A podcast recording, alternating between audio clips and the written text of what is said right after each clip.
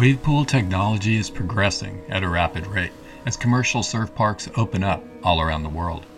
I'm your host, Brian Dickerson, editor at Wave Pool Mag. And together we'll explore this amazing new landscape by talking to the dreamers, developers, engineers, and everyone making the space happen. These are the personalities who are defining the breadth and scope of artificial wave making today. Welcome to the Wave Pool Mag podcast.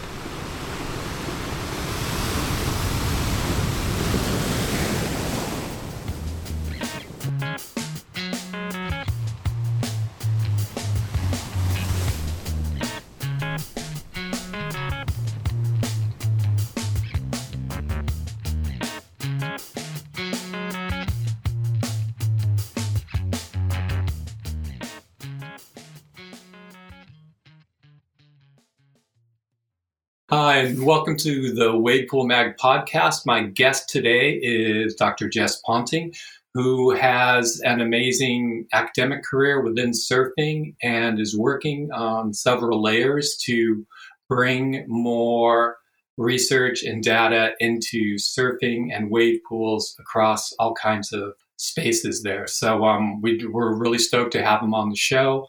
And uh, Jess, thank you for joining us. Thank you very much, Brian. It's always a, a pleasure to talk to you. Yes, you too. So, in doing your background, I was a little bit miffed because uh, I thought, oh, I have to remember all the stuff that that Jess does. so, maybe you could give our listeners uh, more about your background and uh, just what it is you do.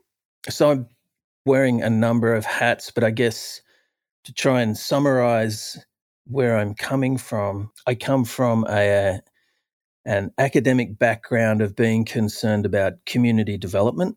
And that initially started in my post undergraduate days as uh, an Australian volunteer abroad, which is kind of the Australian version of Peace Corps in Papua New Guinea, and thinking about, well, how can communities achieve economic and social development without destroying their natural resources? And then straight off the back of that, going surfing through Indonesia for a year and coming across surf tourism not really doing very nice things environmentally, socially, culturally for the coastal communities that I was coming across.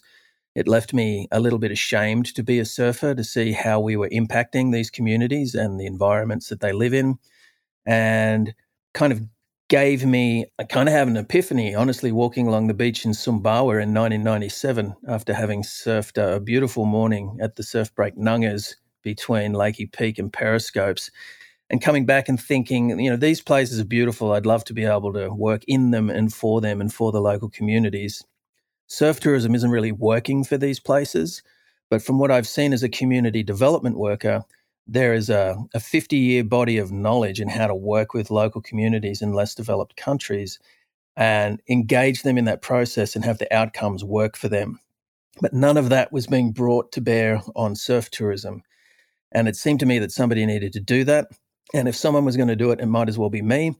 And so, how do I go about becoming that person? And that was when I went back and started my graduate studies and started looking specifically at the sustainability of surf tourism.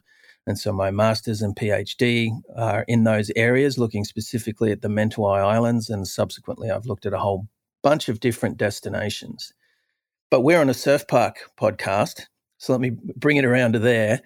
I started putting on, I started the Center for Surf Research at San Diego State University, where I came after working for the University of the South Pacific in Fiji for a few years. And at some of my first meetings, a guy from Maryland who was working in advertising in the surf media at the time started showing up with his briefcase.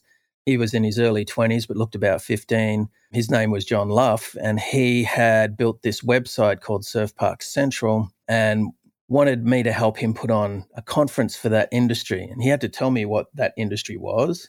I was immediately on board. And my angle with that was I don't want to be ashamed of another element of surfing in the way that I was about surf travel in Indonesia in the mid 1990s. So I'd love to be a part of talking to this industry, but my angle is going to be about sustainability and it's going to be about how does this impact communities because to my mind, it could have been a horribly polluting, damaging industry where we dig giant holes in the ground and fill it full of water that we don't have and power it with coal fired power stations and don't care about the communities that we live amongst. Or these can be showcases for the best practices in architectural design, construction, different technologies, ways of operating, and ways of integrating with communities and different populations. So that was where my previous life, uh, which is still ongoing, of worrying about being concerned with consulting for advising governments and multilateral agencies on how surf tourism in the real world can be managed effectively to support local communities and environments. That's kind of how that shifted into the realm of surf park world. And so to kind of list off the uh, jobs that I do, there's kind of three of them. I'm an associate professor at the San Diego State University, where I direct the Center for Surf Research and teach about sustainable tourism. I'm a partner in Surf Park Central and the head of research, and then director of a sustainability certification called Stoke, which has uh, a number of standards for the surf industry, the snow industry, and the surf park industry. So, so going back to that, I mean, in your your early days, you're in Indonesia, and you start up your mission to to make surfing more responsible, and then here comes John, and he's got his uh, Surf Park Central going. He's dedicated. I, I think we can both agree in the like seven years ago, wave pools and surf parks were a little more uh, kind of the halcyon days, like everything is possible. And then just in the past few years, there's been more of a shift where publicly they're not as favored with elements like Coral Mountain, you know, being shot down. I think there's a popular television series where the the evil person uh, develops wave pools or something like that. So how I mean is are, are you constantly on edge going between these two worlds? Not really. I'm pretty comfortable that if someone takes the time to understand equivalencies and issues in the surf park space, that we can come out with an understanding of what a surf park is uh, in most environments as opposed to other uses of those same types of areas and resources and come out feeling pretty good about surf parks. You're at the last Surf Park Summit, and I, I kicked it off by talking about, and as, as you've identified, water in particular is the number one issue amongst potential surf park users and in mainstream media. That's what people are focused on. Understandably, many of the areas that surf parks are being built are in drought water is a is a key and vital issue, and it seems counterintuitive that you would build a giant freaking pool in the middle of some of these areas for the frivolous sake of recreation. But in these areas where these surf pools are being shut down, uh, let's let's take the Coachella Valley for example, where this is kind of the hot button issue. There's over 90 golf courses, and one average size surf pool is going to use about the same amount of water in a year as one hole on one of those golf courses. And of course, each of those golf courses has 18 holes. In addition, the amount of water that they're using can be pretty easily offset. And, you know, Desert Surf famously has its Surf for Turf program. Uh, and I think it's quite innovative to think about water use in the way that we've been thinking about carbon use, for example, in that you can become water neutral or even water negative if you take certain steps. Uh, and in their case, removing turf areas, um, areas that required irrigation, replacing them with xeriscaping, and you know, counting the savings in water. I think those are interesting strategies that can be can be used to address those issues. But the I guess I have a certain amount of nervousness of being a sustainability guy in the surf park space, but that anxiety really only comes from knowing that the answer is a little bit complex. I'm comfortable in it, but having mainstream media and the general public spend long enough to understand the issue in its full depth, that doesn't always happen. Yeah, it is interesting. We've done in uh, some of the articles we've done and papers we've we've written. It's you know comparable to a Home Depot or a ice skating rink in a lot of instances.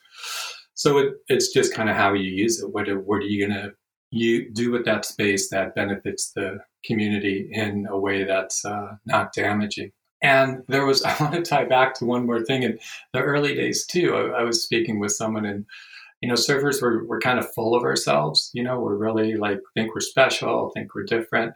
But there is something that does happen when someone is involved with surfing and someone has been doing it for a number of years and has that ocean connection, has that kind of life force connection, where you you do become a steward for um, the bigger picture for the environment. Do you see wave pools being able to instill that same connection with people? One hundred percent, and the research that we've been doing bears that out. That that is something that the market wants. You know, a lot of the people that respond to our surveys are already surfers, but a lot of them aren't as well. And they want access to knowledge about ocean and marine and coastal environments where surf breaks are that have environmental threats. And they also want access to information and the, the uh, potential to participate with activist organizations that are doing things about them. Now, that's one part of it. There's market demand. I think from the other part of that, from a surf park's perspective, there's real potential to take a surf park well beyond what the normal water park attraction is, or really any other kind of attraction that I can think of. There are a couple of others that are you know, maybe have some elements of what surfing brings, but surfing is a indigenous sport that is thousands of years old that has myths and deities and stories dating back thousands of years that has um, you know a world championship tour watched by millions and that kind of elevates it beyond going down a water slide which don't get me wrong is really fun. But with surfing you can tap into something that is so much greater than that and is intrinsically, historically, culturally, mythologically linked to these enormous forces and human history in ways that can bring meaning to what you're doing in a surf pool that's so much beyond standing up on a piece of foam and riding a piece of energy that's moving through water. I mean, there are just spiritual overtones all over the place that are an enormous value add, I think, to users of surf parks wherever they are and that is going if you do the messaging right to have people feel a part of that and i don't think it's hard then the next step is to feel connected to that broader global population of your surfing brothers and sisters and what are their concerns? Well it all comes back to kind of the cultural motherland of waves in the ocean where, where it all began and, and caring about those and, and what the sacred surfing places are around the world. So, as you understand now, uh, wave pools and surf parks were kind of at a point where a few years ago people were like, oh, yeah, they're going to be everywhere. And now some of the realities have come in, everything from you know, neighbors who are opposed to environmental concerns, and more importantly, people not fully understanding the environmental impact of a wave pool or surf park. A lot of the developments going on now um, tend to have the, the wave pool at the center of a condo or housing, something like that. Um, and there are more, uh, if you've been to IAAPA and other or events where it's it, it's kind of branching out. Do you worry about surfing being becoming diluted, which is kind of a from left field question, but just in that as it grows and expands and comes to this area, given all the, the wonderful things it brings to a person and to and to the sport and to the community, do you have any concerns about the I guess dilution of it? I'm not exactly sure what you mean by dilution. You, do you mean kind of a, a diminution of what surf culture is? It, yes. So, so if you grow up surfing in the ocean and you you go down and you respect the environment because typically we talk about coastal environment when we say someone's a surfer. As surfing expands beyond the ocean and goes into uh, inland areas, is there going to emerge more of like a, a water park culture and less of a surfing one? Or do you see wave pools and surf parks still very much holding on to surf culture? And I apologize, I didn't explain the question. Oh no, no, no, no, not a problem. I think that it's going to depend on on how it's presented to people, and you know, if built into the messaging, the story, and the experience is this is an ancient indigenous sport. You know, it, it's kind of a holy spiritual activity that you're participating in in you know an environment that concentrates the power of the sun to create these waves in a much shorter, smaller area than happens in the ocean. But you are linked by this activity to this larger cultural phenomenon and these marine and coastal areas, then I think there's going to be a natural link there. But there are bound to be surf parks that develop that don't embrace that messaging. And I think, sure, it's probably going to become in some areas riding a wave in a pool and not too much more than that. People will still get the same benefits from the physical activity of surfing, from having really quick and easy access to flow states and to the periods of, of meditation that come after that. And there's just something really cathartic and important about being able to get out of your head for periods of time. And there are few things as effective as, as surfing at doing that. Uh, I think there's tons of anecdotal and actual scientific evidence to back that up. So I don't think that will change too much. In terms of the dilution of the culture, I mean, the culture is pretty diffuse and dilute at, at, at, this point. And, you know, what is surf culture? Is there a, a central hub of this? And, and if there is, I think you could probably use some changing given its unfortunate history of, of white supremacy and, and sexism over the years. And it is evolving and growing and in ways that I think are pretty magical and wonderful in recent times in reaching new populations who can benefit from, you know, the uh, for the want of a scientific term, the magic of what surfing does for people, and that surfing and you know the keepers of surfing culture, as they might consider themselves, the the surf media folks who've kind of shifted from print to podcast, really these days, are having a, a self reckoning, and it's to me really encouraging to hear what would have been the center of the surfing universe in the 1980s, 1990s, the same kinds of personalities who are engaged with the, the professional sport and the competition, the kind of white male hegemony of what surfing should be, which, you know, on a short board, extremely radical, that those barriers are breaking down and being more inclusive. Those people are just as excited about women surfing as they are about men surfing, genuinely and legitimately these days. That's being reflected by you know pay equity in the WSL. So, you know, culture is not a static thing anywhere. We tend to think that it is, but it's a constantly evolving thing that's negotiated and renegotiated on a daily basis. I think it will create new forms and styles of surfing and communities who feel we I mean it's hard to imagine how they're going to feel about surfing if they become extremely proficient surfers in surf parks and haven't been to the ocean ever. That's going to be an interesting thing to see how that is. I'd like to think that some of that cultural messaging and the links back to the source of the ocean and coastal environments would be included, but of course we can't guarantee that.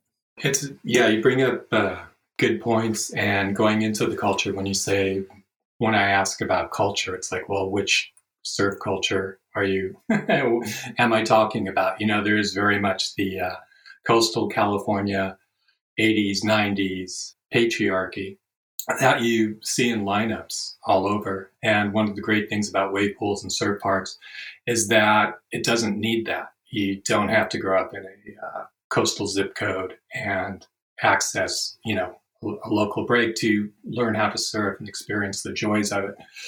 And where some of the surf parks are opening in the center of the country, I think in Korea they have a term mimal, which is uh, tap water. and uh, that, so, and that's for surfers who've only learned how to surf at a wave park, which I, I found really fascinating. The uh, the, the wave. That's interesting. There. There's already slang developing. Yeah, I mean, yeah. These are the, like the first increments of new cultures, right? It comes across in language. Yes and so um, on on this, now that it understood, you know, the, we've got some background on where we're going, how things are evolving. You've just come out with the 2023 Consumer Trends Report, which ties into into this. And I didn't get to it till now because I wanted some background for our listeners to kind of understand where, where surfing is now between wave pools and ocean surfing. And so, with that background, with the uh, trends report, one of the things you found was that early surf park hesitancy among surfers has uh, has evaporated. So, in your query and asking surfers, which you did with uh, Surfline, you were able to um, ascertain some some really amazing amazing things. That I'll hand it over to you. Share share with us, Jess. What did you discover? Sure. Well, I mean, about the report. So, I mean, as as well as insights from 2022. So, the kind of basis for this is a, a survey from 2022, but also I've been collecting data on the surf park industry going back to 2015. So, two years after the first Surf Park Summit, we started putting out surveys. You know, when we first did Surf Park Summit, there wasn't really a new generation surf park industry. There was um, there was the Wavegarden test facility, and there was Wadi Adventure, and that was it for kind of the latest generations of surf parks. And that quickly changed. 2015, really the quickening. So we have data from 2015 through to 2022 on original research. In addition to that, we've got data sets from other sources that go all the way back to 2007. And then, as you mentioned, we worked with Surfline on this survey as well in ways that they haven't worked with an external organization like in the same way before, where they've given us access to some of their survey data uh, with enormous sample sizes of up to 90,000 um, participants in these surveys. So this is some of the most, well, not some of the most, probably the most accurate information on surfing participation, you know, who's surfing and how that exists. So that was incredibly exciting for a data nerd like myself to, to Okay, well, let me, I have, I have, some of the data here, so I'm just going to list it and you jump in on one and uh, mm-hmm. kind, kind of explore that, something that would be interesting for for our listeners, uh, some of the stats I have is on average, participants within a reasonable travel time and t- would anticipate using a surf park two to three times per month. Visitors are likely to arrive at a surf park with anywhere, oh wait, 2.9 companions. I don't know who makes up the 0.9, but there you go. so on average, sample show- sizes, my man. so you show up uh, with three of your friends, and uh, two and a half of those friends will surf. Visitors to a surf park are more likely to rent a surfboard than they are a wetsuit. And willingness to pay for 10 perfect waves has increased 206% to 307% since 2015. Yeah, I think um, you know a, a lot of these make intuitive sense if you think about the journey of surf parks since 2015 so the first survey happened before Surf Snowdonia opened and before the KS Wave Co. video, famously of December 2015, came out and literally flipped the paradigm of what a surf park is versus waves in the ocean on its head overnight. And overnight, 400,000 people saw it, and within a week, it was 4.4 million just on YouTube, not including social media channels. And you know, in the lead up to that, you know, there was that first contest held at Surf Snowdonia and they were interviewing people, trying to get them to talk about how good the wave pool was. And they were like, oh, it's like a, it's like a good day at Small Greenmount uh, on the Gold Coast. And that was a pretty favorable comparison. And then after KS Wave Co Wave uh, came down the pool, it flipped and it's now people compare waves in the ocean to the KS Wave Co facility. So that's the backdrop of all of this shifting. And when you talk about wave pool hesitancy having evaporated, I think it started there. And then we've had seven years since then of all this amazing footage of different technologies coming online. There really hasn't been a disappointing video coming out of a surf pool in seven years. For people who can surf or who want to, be, to surf, it all kind of looks like, wow, this looks like a good time. And as more people go to a surf park and experience it, then I think some of the other elements of hesitancy disappear as well. In 2015, words like lame were featuring in our word clouds from qualitative responses, and they disappeared immediately when it's quite clear that the waves aren't lame. So there's almost no hesitancy left amongst the surfing population as to who wants to go surfing. You mentioned, you know, who's going to arrive at a surf park and who will surf that seems pretty reasonable to me that you're going to have some people who are just coming to watch as opposed to the people who are going to actually get in the water. But I think those numbers are pretty useful for the surf parks. Pretty good sample sizes, so pretty reliable data. The surfboard and wetsuit thing I think is kind of interesting and relates to, and it's particularly stark among advanced surfers. Almost, you know, none of them want to rent a wetsuit. They'll bring their own because they have one. But you see surf parks maintaining fleets of really interesting surfboards. So, uh, Surf Ranch, for example, is filled to the eyeballs with really interesting firewire surfboards. You know, if you want to experiment on something that's different to what you have, then it's a great opportunity to do that. And I think that's kind of what's coming out in the data is people are kind of looking forward to getting a little bit jazzy with their uh, surfboard choices beyond their usual quiver. There's some other kind of interesting stuff in here as well. I think some of the the quirkier results, and it comes from Surfline data with enormous sample sizes, is that the and we looked at three key markets, so the US, Australia, and the UK. The US, if you look at the data, is a nation of longboarders, and you got to break it down a little further. And people were asked what kind of surf craft they ride regularly, and given three options. So to me, what it means is that in the US, there are a lot of people who exclusively longboard, as well as people who have a longboard in their quiver and ride it when it's smaller. Starkly different from the Australian market, where almost everyone shortboards and people are shortboarding exclusively. It makes me wonder if there's a residual cultural cringe against uh, longboarding, as there was when I was a youth growing up in Australia. And again, the UK, very different again a nation of fun boarders and perhaps related to a more extreme seasonality of the UK surf season. You know, when the waves are mostly best, freezing cold is going to dissuade all but the hardest core of surfers. And then, you know, a lot of the rest of the time, it's it's more waves that are going to need a little more volume. So I thought that was pretty interesting and revealing of the character of the surfing populations of those three markets. So as um, Surf Park Summit has come out with this report. How do you see a park that's, you know, someone's got the dream, they want to build a, a wave pool surf park. How do you see them using this information? Um, I know within the process, it's it's like you jump in, you got your soil sample, you get your funding, and, and you're good to go. And oh crap, I didn't do any marketing or any uh, business plan how can someone use this to uh, to better their project? Well, I think the most obvious adaptation here is well, uh, what can I expect from a market? With given a certain population, how many people are likely to come? How many people they like to surf with? What are the rentals likely to be like? How much can I charge for this? And then, you know, I think an important piece as well is the sustainability piece. We kind of started off on that theme is extremely high demand for sustainable surf parks um, to the point where 91% of people who will use a surf park are willing to pay 13.75% more for a surf park that can demonstrate that it is operating sustainably. And that's, that's amazing because, um, I mean, think of another consumer sector where people are willing to pay that much more for yep. a, a green product. It's, it's just not out there. And it, I compare this to surfing in the ocean, where I've also done this uh, same research, and it's 6.7%. So it's double what people are willing to pay in the ocean.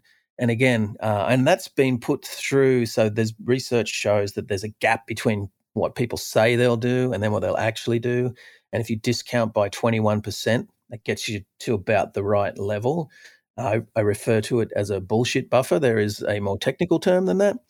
Uh, but both of those numbers have been through the bullshit buffer. So that that's kind of where people are. And if you think about, you know, a daily spend in a surf park averages range from 220 to 380. If you want to add 13% to those across all of the visitors across a year, and if the data is to be believed at face value, we have no reason not to, you could raise the prices by that much and not expect to see a drop in demand if you are communicating and you authentically are offering something that is demonstrably sustainable. Um, so I think that's pretty interesting information. I think the other part is understanding that there's been a real demographic shift and enormous growth in surfing in the last three years since uh, the start of the pandemic. In those three markets, the participation in surfing has grown by 35 to 44% since from 2019 to 2022. That's kind of staggering and you know it bears out in analysis of surfboard sales, wetsuit sales across that same period. It makes intuitive sense if you look at kind of what happened across most of the world where COVID happened, everybody shut everything down, including the beaches. And then we got a little bit more of a handle on what was safe and what wasn't. And beaches were reopened, but gyms were not. Many of the indoor types of recreation and activity that people would participate in was not available to them. And so people turned to surfing. Socially distanced, it's not a team sport. You're out in the sun, which we knew was um, good for killing off airborne COVID particles you know, wonderful exercise. You're out out in the environment and you're socially distanced. That's what people were looking for, and so you know the proportion of beginners in the surfing population is completely enormous, and there is increasing diversity in Australia since the beginning of COVID. The participation of women in surfing is up 78.6%. And on the back of that statistic, it is the most popular new sport for women in the country. And you know, those statistics are mirrored backwards and forwards, slightly different levels, but we're seeing a real shift. And there's some interesting links between these data points as well. When it comes to sustainability, you know, the levels of concern average out 90 plus percent, but they're highest among women, and the proportion of women surfers are overrepresented by beginners. So a, lot of women are beginner surfers compared with men, with longboarders and beginners. So they care more about sustainability. They make up the bulk of new surfers. And from a surf park's perspective, if you think about the type of waves that are suited to beginners and longboarders, they're the kind of waves that require less energy to produce. And if you're talking about beginners who are taking lessons, that's kind of the cash cow. You're using far fewer resources to extract much more value. So I think there's some real strategic links between the changes in surfing demography over the last few years, what we understand about their wants and needs, and that these groups of people are more likely to be renting a wetsuit, surfboard, taking lessons, bringing family members, and using less resources to have their experience in the surf park. So they're, they're a really good market. There's more of them, and uh, they're the ones who care most about sustainability. No, I was uh, really kind of shocked when uh, last year, every year we publish our rates and times and hours for the world's wave pools. And we got the uh, schedule from Urban Surf and, you know, core, Melbourne, Victoria, surfing environment.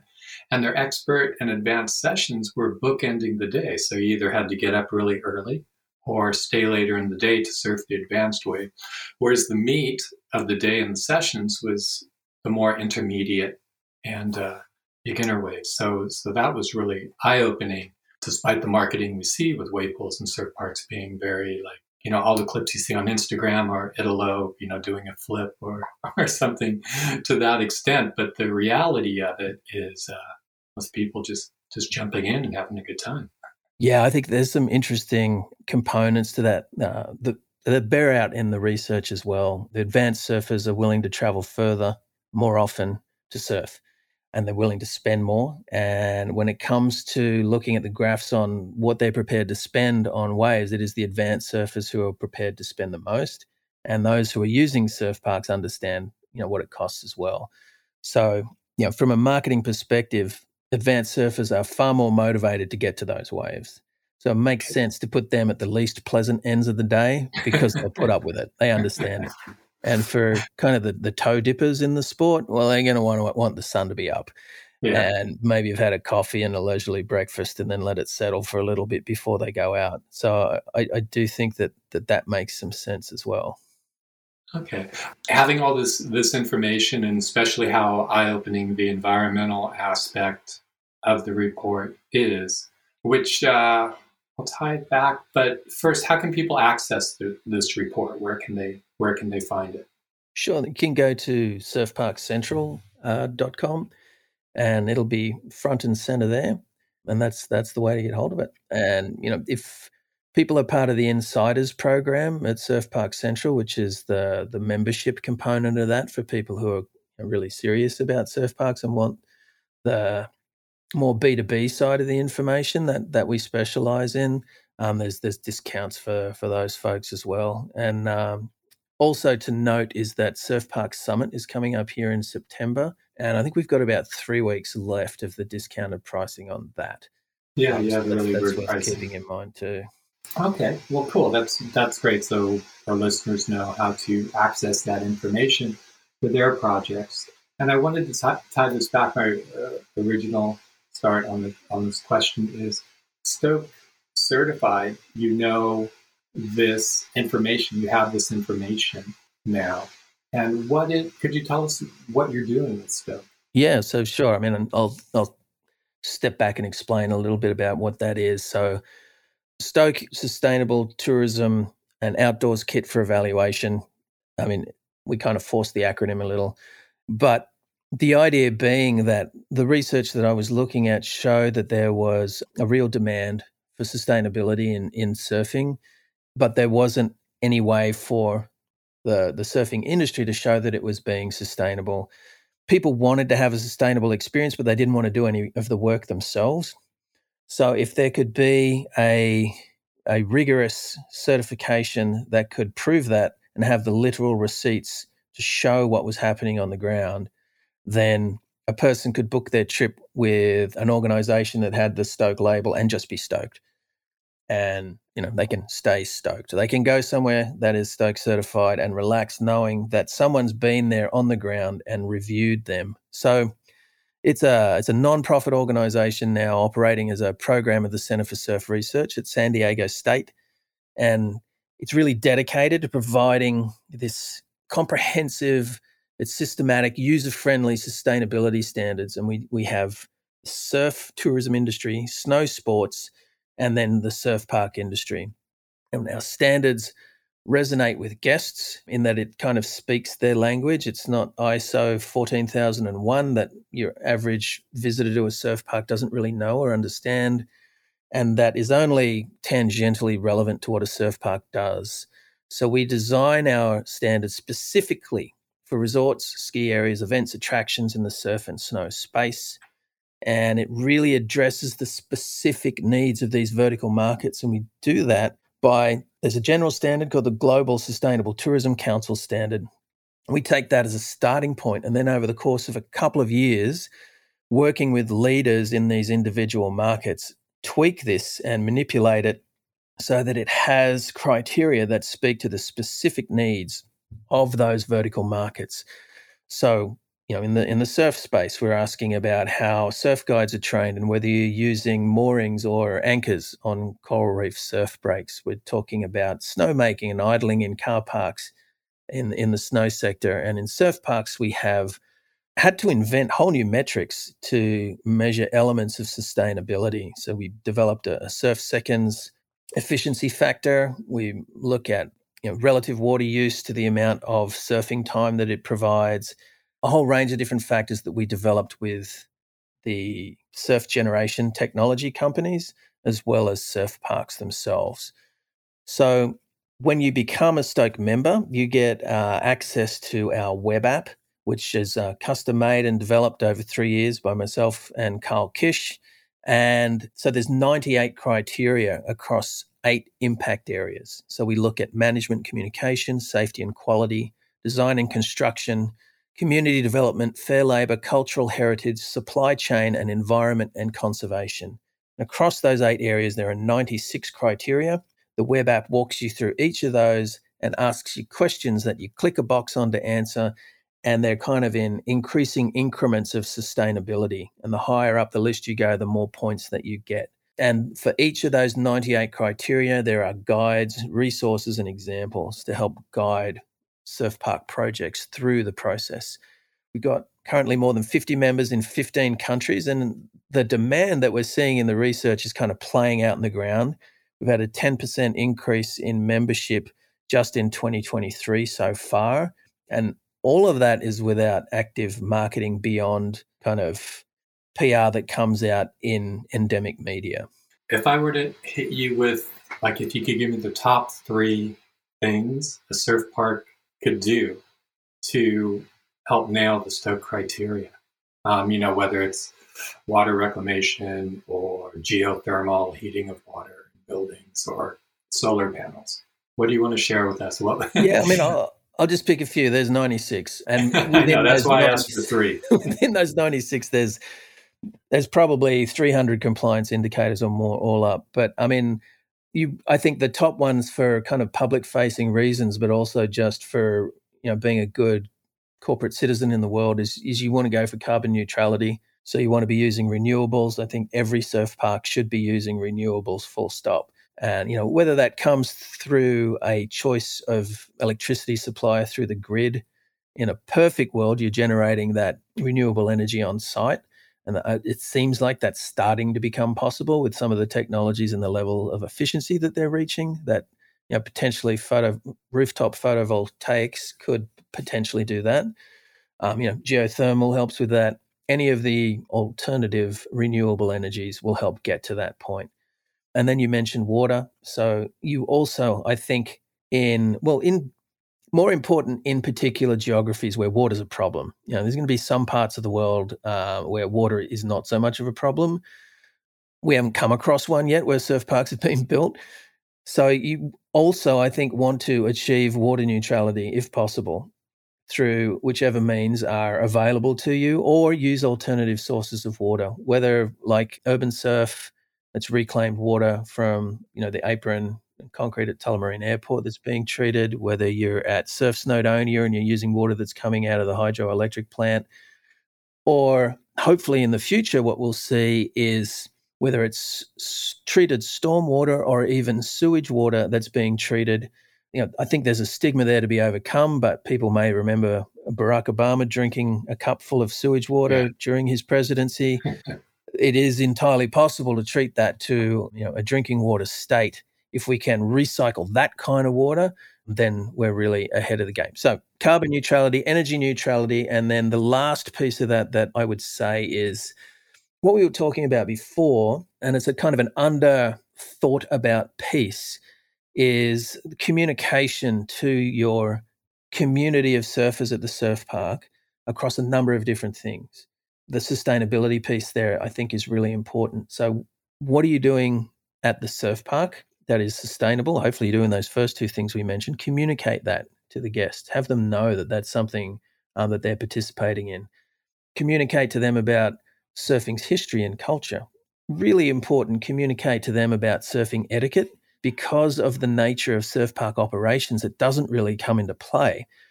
So, I mean, you've got your turn, right? You're waiting in line and it's your wave. And if you're taking the wrong one for the most part, there's going to be a lifeguard or an operator there yelling at you that, hey, this isn't your wave.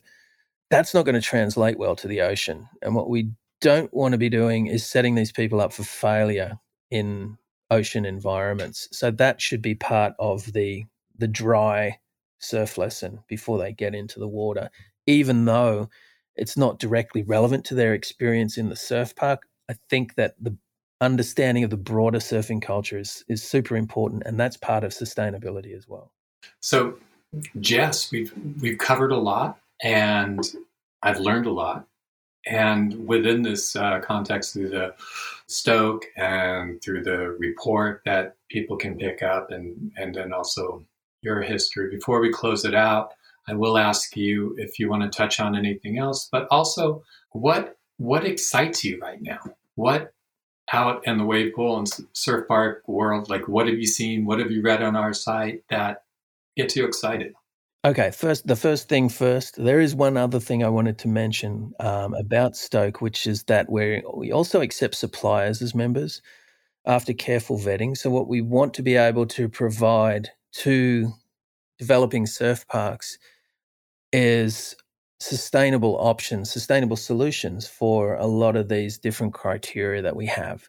So we accept sustainable suppliers, and we have, for example, we don't certify them, but we have them as members that that we calculate their contribution to their Stoke score, and we recommend them to the surf parks that are looking to get Stoke certified. So we have water treatment companies, filtration companies, geothermal companies, architecture firms specializing in sustainable design, carbon offsetting companies, and NGOs. And there seems to be uh, a real enthusiasm for that uh, on both sides of the equation. The suppliers want to be scrutinized and vetted and then put forward as legitimate, real, authentic, sustainable suppliers. And the developers are looking for the same thing. And that it, if someone's in the middle saying, hey, these people are legit, you want to be legit, let's get together and make a surf park, um, that's a role that we're really happy to play. In terms of what's exciting me at the moment in surf parks, I mean, I am very, uh, as I mentioned at the beginning, my I'm, I'm skewed to community development and sustainability. So I'm excited to see f- for the industry, I'm excited to see more data coming out about the social and economic benefits of surf parks for the communities in which they're built. And then I've been super excited about the data that we've been collecting and starting to move surf parks towards a place where they are considered uh, in you know the dry world of investment real estate and banking as an, just another asset class so that it becomes easier for developing surf parks to have the data and say look here's you could build a golf course or you know, what, whatever it is that would normally go amongst a real estate development or as a, a recreation development people know what they're getting with various other asset classes I think we're coming to the cusp of that the other part that i'm excited about is stems from the last Surf Park Summit, where sustainability was front and center, much to my surprise, across pretty much every panel that I saw. And I'm really looking forward to seeing the integration of this new and growing awareness about sustainability, and then also the pressure that's coming to bear from communities and from local governments demanding sustainable responses. You know, it's possible, and they're there, and we can we can help to make that happen. I'm, I'm excited to see how that plays out. We find you know, increasingly sustainable solutions and new technologies that are going to help achieve that dream as the surf park is a showcase of sustainable operations and technologies. I, th- I think we're headed there. You, you bring up a, a really good point that uh, wave pools do have more of a duty to to be sustainable than say your local hockey rink or um, Home Depot, and the the clientele at surf parks is demanding it, as we saw in the in the report. Yeah, I think right. there's a, a novelty factor there that is part of the the blockage to people really understanding the the nuance of a surf park. Like you said, a Home Depot or, or an ice rink, a pass of a Zamboni is probably you know two weeks worth of evaporation on a surf park. But people aren't used to thinking about a surf park as a legitimate recreation facility in a community. And there's um, you know a certain particularly in the united states i don't think it's the same in australia where you know surfers are on the back of our cereal packets. But in the united states there's a certain cultural cringe about the frivolity of surfing and how could we possibly allocate these resources to, to something as frivolous as surfing?